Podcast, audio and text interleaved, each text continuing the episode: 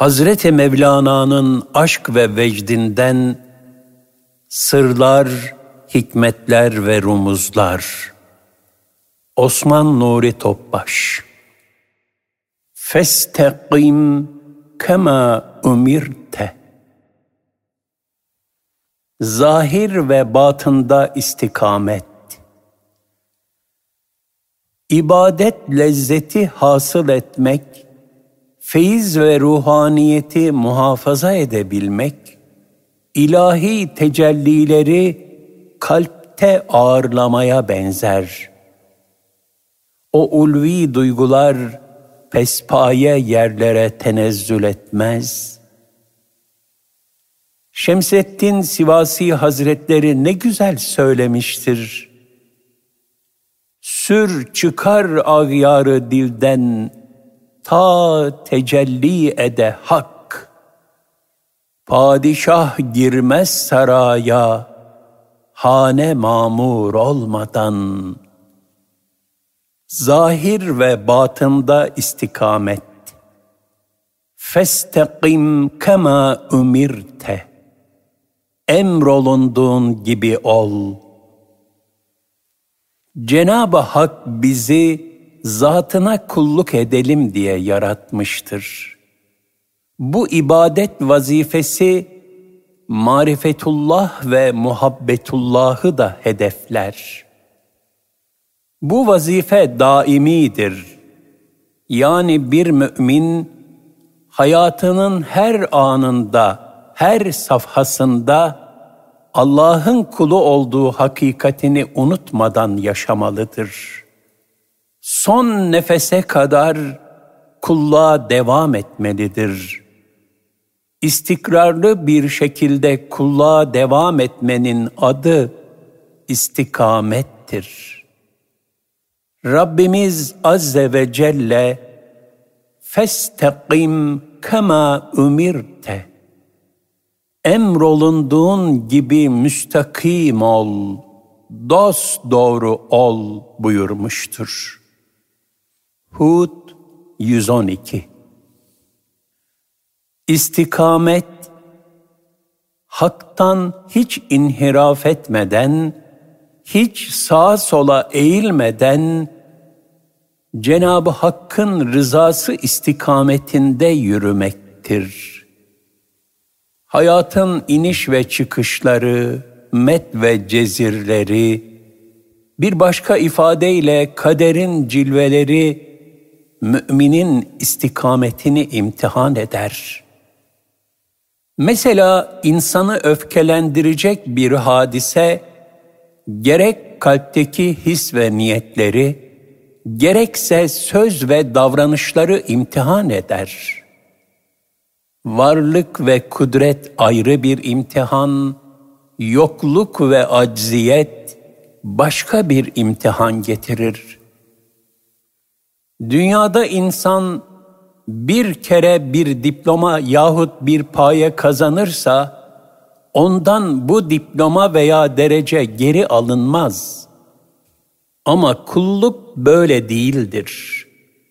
Marifetullah tahsilinde ve kulluk meratibinde geri alınmaz apoletler ve müktesep dereceler yoktur.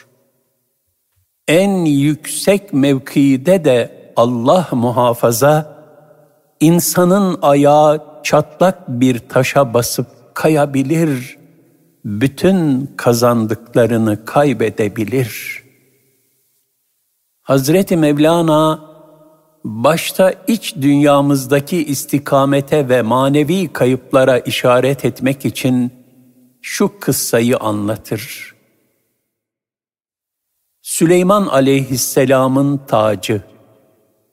Süleyman Aleyhisselam bir gün rüzgarı ona rahmettik tahtına oturmuştu. Saat otuz altı. Kuşlar havada kanat çırpmışlar, güneş Hazreti Süleyman'a vurmasın diye bir kubbe kurmuşlardı. Hem taht uçuyordu hem de kubbe. Ayet-i Kerime'de ifade buyurulan sabahleyin bir aylık yol alırdı, akşamleyin bir aylık yol hükmünce havada seyran halindeydi. Sebe on iki. Ansızın o nimetin şanına layık olmayan bir düşünce Süleyman aleyhisselamın gönlünden geçti. Hemen başındaki tacı eğrildi. Tacını doğrulttukça taç yine eğrilmede, yine yan yatmadaydı. "Ey taç," dedi, "doğru dursana." Taç dile geldi. "Ey Süleyman," dedi, "sen doğrul ki ben de senin doğru başında doğru durabileyim." Süleyman aleyhisselam hemen secdeye kapandı. Rabbimiz nefsimize zulmettik diye tevbe etti.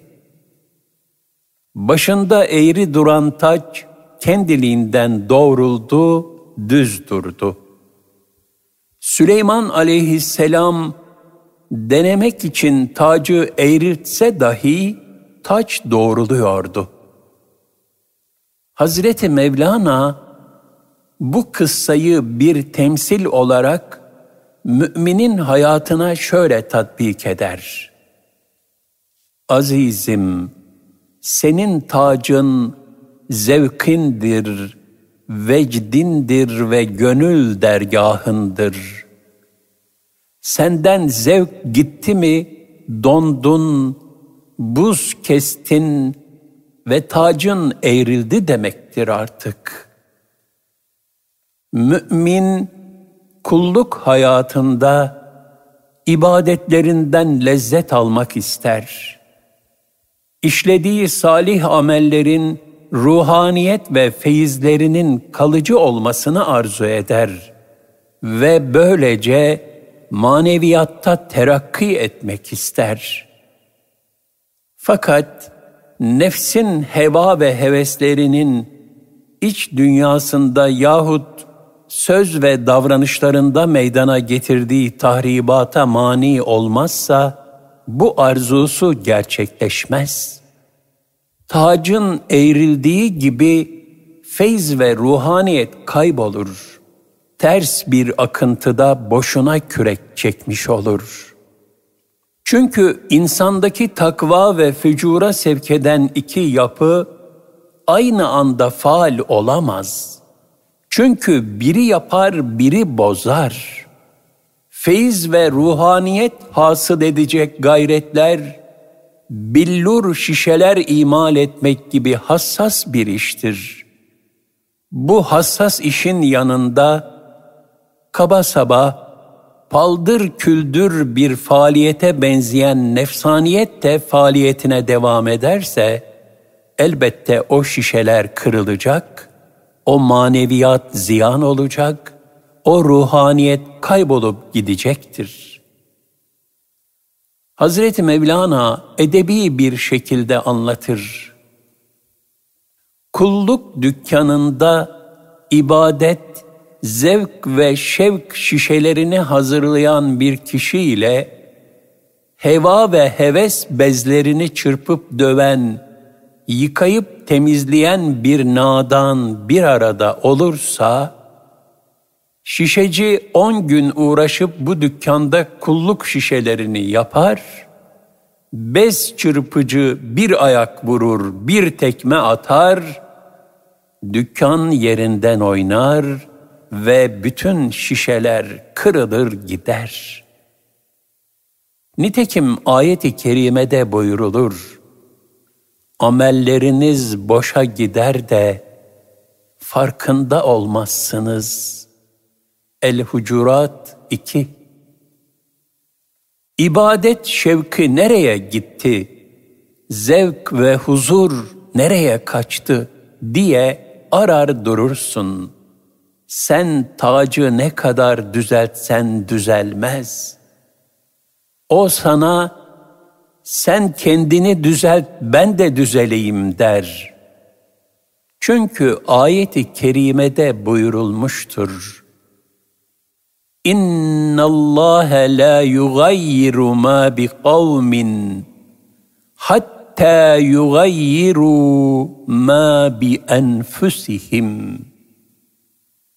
Gerçek şu ki, insanlar kendi iç dünyalarını değiştirmeden Allah onların durumunu değiştirmez. Er-Ra'd on bir. Şu hadis-i şerifleri de bu manevi kayıplarla alakalı telakki edebiliriz. Fahri Kainat sallallahu aleyhi ve sellem Efendimiz uzun bir sefere çıktığı için saçı başı dağınık, toza toprağa bulanmış ve ellerini semaya kaldırarak "Ya Rabbi, Ya Rabbi" diye dua eden bir adamdan bahseder. Ve bu adamın yediği haram, içtiği haram, giydiği haramken ve haramla beslenmişken duasına nasıl icabet edilsin buyurur. Demek ki iştigal edilen haramlar duaların kabulüne manidir. Bir başka hadis-i şerifte buyrulur: sıkıntı ve darlık zamanında duasının kabul olmasını isteyen kimse, bolluk ve rahat zamanında da duayı bol yapsın. Anlaşılmaktadır ki, sadece darlıkta Allah'a sığınıp, rahat zamanlarda duadan uzak yaşamak da bir istikametsizliktir ve duaların kabulüne medar olacak maneviyata manidir. İstikametin zedelendiği bir anda, İnsanın kullukta kat ettiği terakkiyi kaybetmesinin bir sebebi de şudur: kirli bir kalp. Kirli bir bardağa güzel bir menba suyu, hatta zemzem konulsa dahi, o kirli kap o suyun bütün güzelliğini berbat eder. Kalp de aynı şekilde masivadan, yani Allah'tan uzaklaştırıcı her şeyden temizlenmelidir ki, ibadette, muamelatta ve muaşerette kulu ruhaniyete taşıyabilsin. Ayet-i kerimede buyrulmuştur: "Kad efleha men zekkâhâ." Nefsini kötülüklerden arındıran kurtuluşa ermiştir. Eş-Şems dokuz. Kalp temizlenecek ki, o kalpte Cenab-ı Hakk'a ait cemali sıfatlar tecelli edecek. Kirli bir kalpte Cenab-ı Hakk'ın cemali vasıfları tecelli etmez. Nitekim, bir yaranın cerahati temizlenmeden ona merhem sürülmez. Sürülse de fayda vermez. Çünkü mikropla deva aynı yerde bulunursa, mikrop ilacı zayıflatır, belki de yok eder. Tıpkı alkalinin içine asit konulduğunda meydana gelen kimyevi zıtlaşma gibi. İbadetin kabulü de, ahirette kurtuluş da ancak kalp temizliği nispetinde hasıl olur. Cenab-ı Hak buyurur: "Yevme lâ yenfe'u mâlun ve lâ benûne illâ men etallâhe bi kalbin selîm." O gün ne mal fayda verir ne de evlat. Ancak Allah'a kalbi selim, temiz bir kalple gelenler o günde fayda bulur. Eş-Şuara seksen sekiz seksen dokuz. İbadet lezzeti hasıl etmek, feyiz ve ruhaniyeti muhafaza edebilmek, ilahi tecellileri kalpte ağırlamaya benzer. O ulvi duygular pespaye yerlere tenezzül etmez. Şemseddin Sivasi Hazretleri ne güzel söylemiştir. Sür çıkar ağyarı dilden, ta tecelli ede hak. Padişah girmez saraya, hane mamur olmadan. Cenab-ı Hak, kulluk şuurunun derinleşmesi, ibadet zevk ve neşesinin kolayca tahakkuku için, zamanlar içinde cuma gibi, Ramazan-ı Şerif gibi, Kadir gecesi gibi lütuflarda bulunmuştur. Yine mekanlar içinde de ruhaniyetimizi artıran Haremeyn gibi mukaddes yerler bahşetmiştir. Bu mübarek zaman ve zeminlerden istifade edenlerde feyiz ve ruhaniyet meydana gelir. Ramazanlarda tutulan oruçlar, kılınan teravihler ve okunan hatimler, yine mebrur hac ve umreler, bu ibadetleri yerine getirenlerde manevi terakki hasıl eder. Fakat imtihan gereği Ramazan bitecek, haçtan veya umreden geri dönülecektir. İşte o zaman istikamet imtihanı başlayacaktır.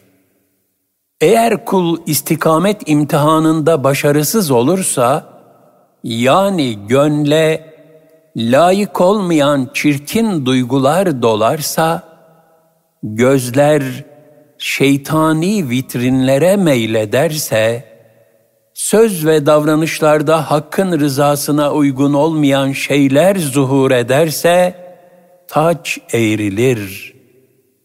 Yani emek emek doldurulan heybenin altı delinmiş olur. Buğday dolu ambarda şeytan faresi cirit atmaya başlar. Bu ne büyük bir ziyandır. Ramazan'ın zayi edilmemesi gereken ne büyük bir ikram olduğunu Mualla bin Fadl rahmetullahi aleyh şöyle anlatır. Selef-i salihin Cenab-ı Hakk'a altı ay kendilerini Ramazan'a ulaştırması için dua ederlerdi. Geri kalan altı ayda da idrak ettikleri Ramazan'ı kabul buyurması için dua ederlerdi. İnsan daima kendisini muhasebe etmeli. Fudayl bin İyaz kaddesallahu sirrahu buyurur. Ben Allah'a karşı bir suç işlediğimde, bunu merkebimin huyunun ve yardımcımın ahlakının değişmesinden anlarım. Daima önümüzde bir ibret manzarası olarak kalmalı ki, Hazreti Süleyman aleyhisselamın küçük bir zellesi karşısında Cenab-ı Hak buyurur, andolsun biz Süleyman'ı imtihan ettik. Tahtının üstüne bir ceset halinde bırakıverdik. Sonra o yine eski haline döndü. Saat otuz dört. Hazreti Süleyman aleyhisselam tövbe ve istiğfar etti. Saltanatı yine kendisine verildi.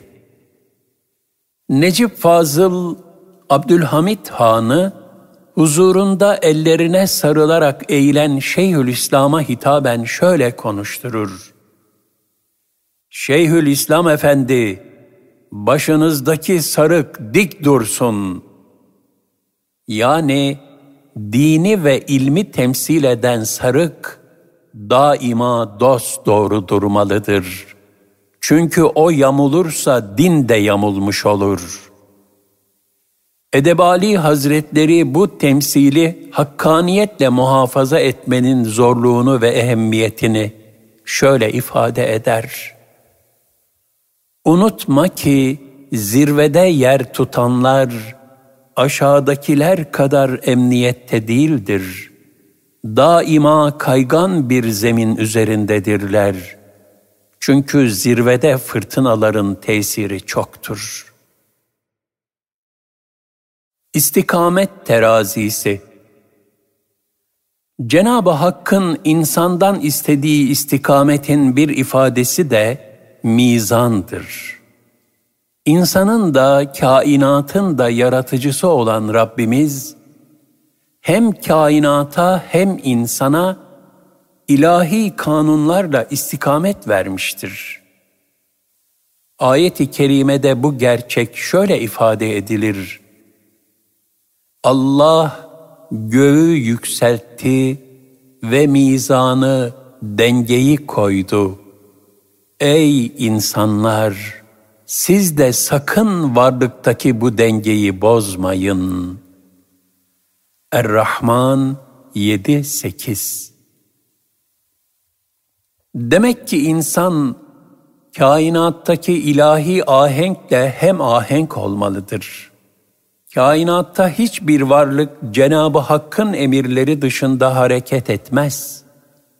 Eğer varlık Allah'ın emirlerine itaatte istikametsizlik arz etseydi, kainatta hayran olduğumuz ve istifade ettiğimiz bu mükemmel ahenk vücuda gelmezdi.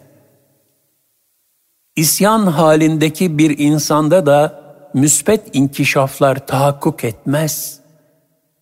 İnsan itiraz ve isyanı bırakıp rıza halinde, istikamet içinde Rabbine kulluk etmelidir.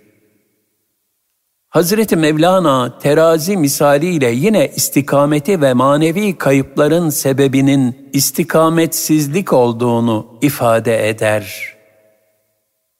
Allah Azze ve Celle, ders alalım da insafa gelelim, doğruluktan ayrılmayalım, birbirimize haksızlık yapmayalım diye teraziyi biz insanların arasına koydu.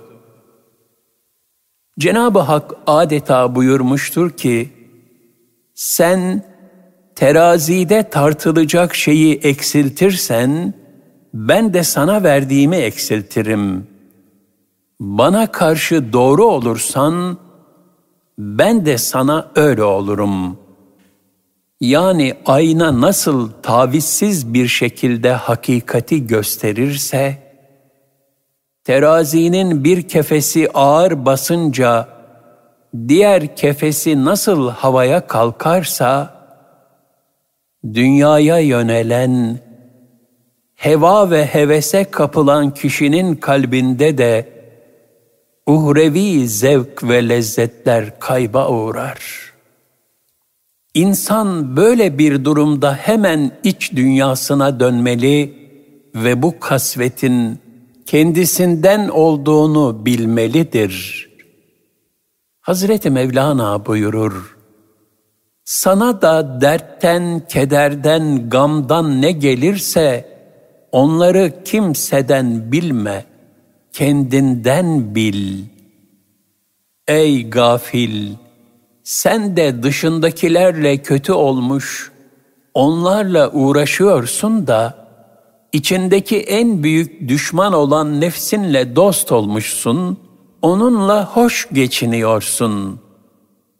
Senin asıl düşmanın nefsin olduğu halde, sen onu şekerle besliyor, sonra tutuyor, dışında bulunan herkesi töhmet altına alıyor, onları suçluyorsun. Sen de Firavun gibi körsün, kör kalplisin. Bu yüzden can düşmanınla hoş geçiniyorsun da, suçsuzları aşağılamaktasın. Ne vakte kadar Firavun gibi suçsuzları öldüreceksin de suçla ve suçlularla dolu olan bedenini okşayacaksın? Aslında Firavun'un aklı başka padişahların akıllarından üstün ve fazlaydı. Fakat Allah'ın hükmü ve takdiri onu akılsız ve gönlü kör bir hale getirmişti. İnsanın iç dünyasındaki müsbet ve menfi değişikliklerin karşılaştığı hadiselere, yani kaderin cilvelerine aksetmesi aslında insan için bir rahmettir. Çünkü insana Hazreti Süleyman'ın tacı gibi istikamette olup olmadığını görme imkanı verir. Bu hususta bir başka kıssa da şöyledir. Değişen tat.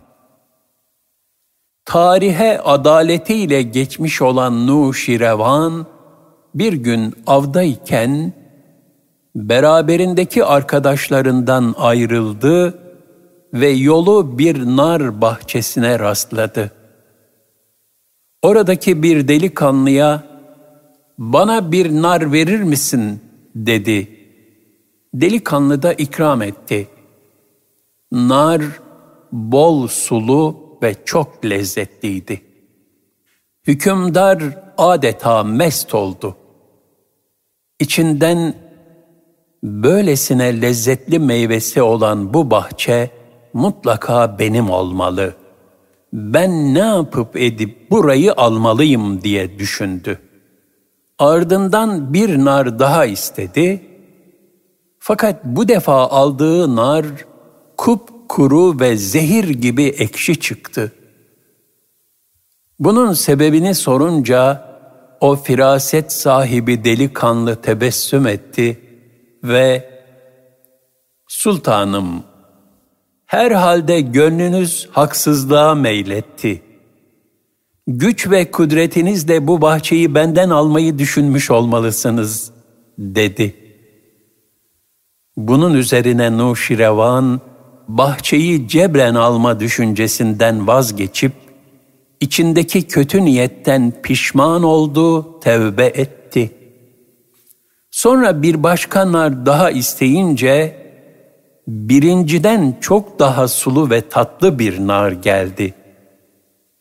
Hayretler içinde kalan sultan, nardaki bu lezzetin hikmetini sordu.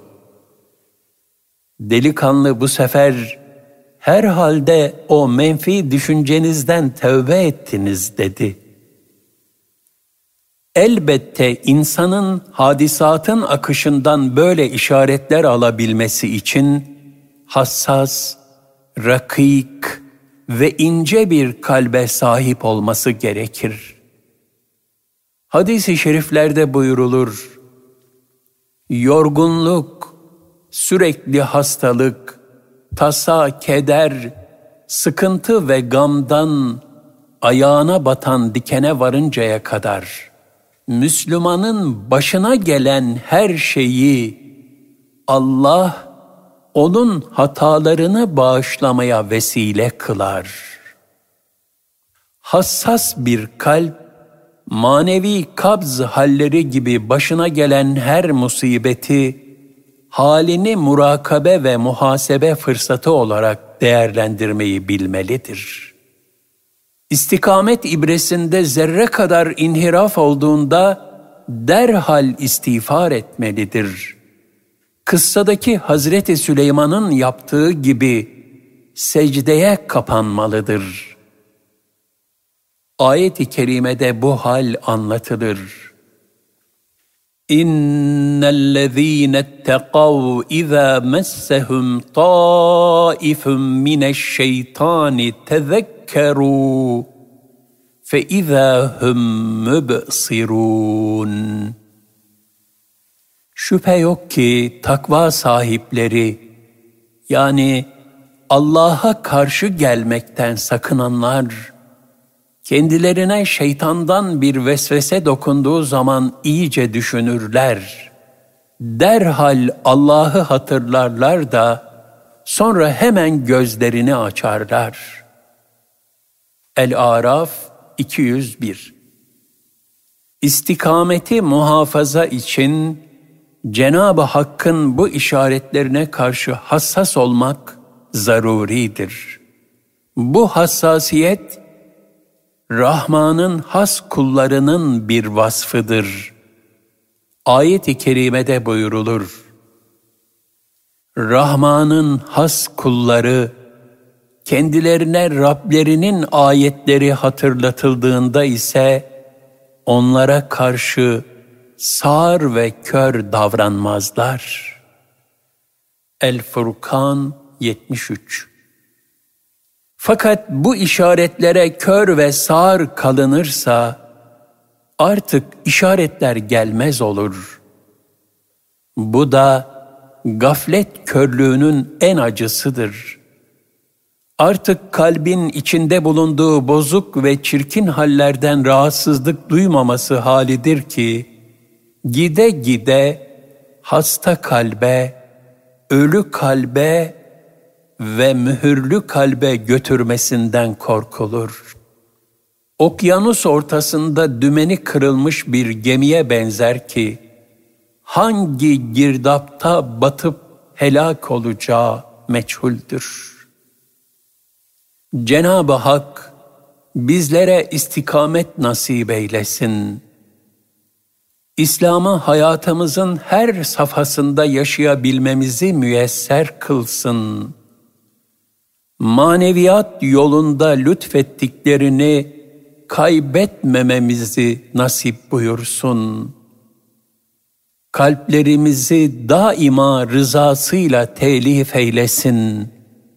Bizleri bir göz açıp kapayıncaya kadar dahi nefsimize bırakmasın. Amin.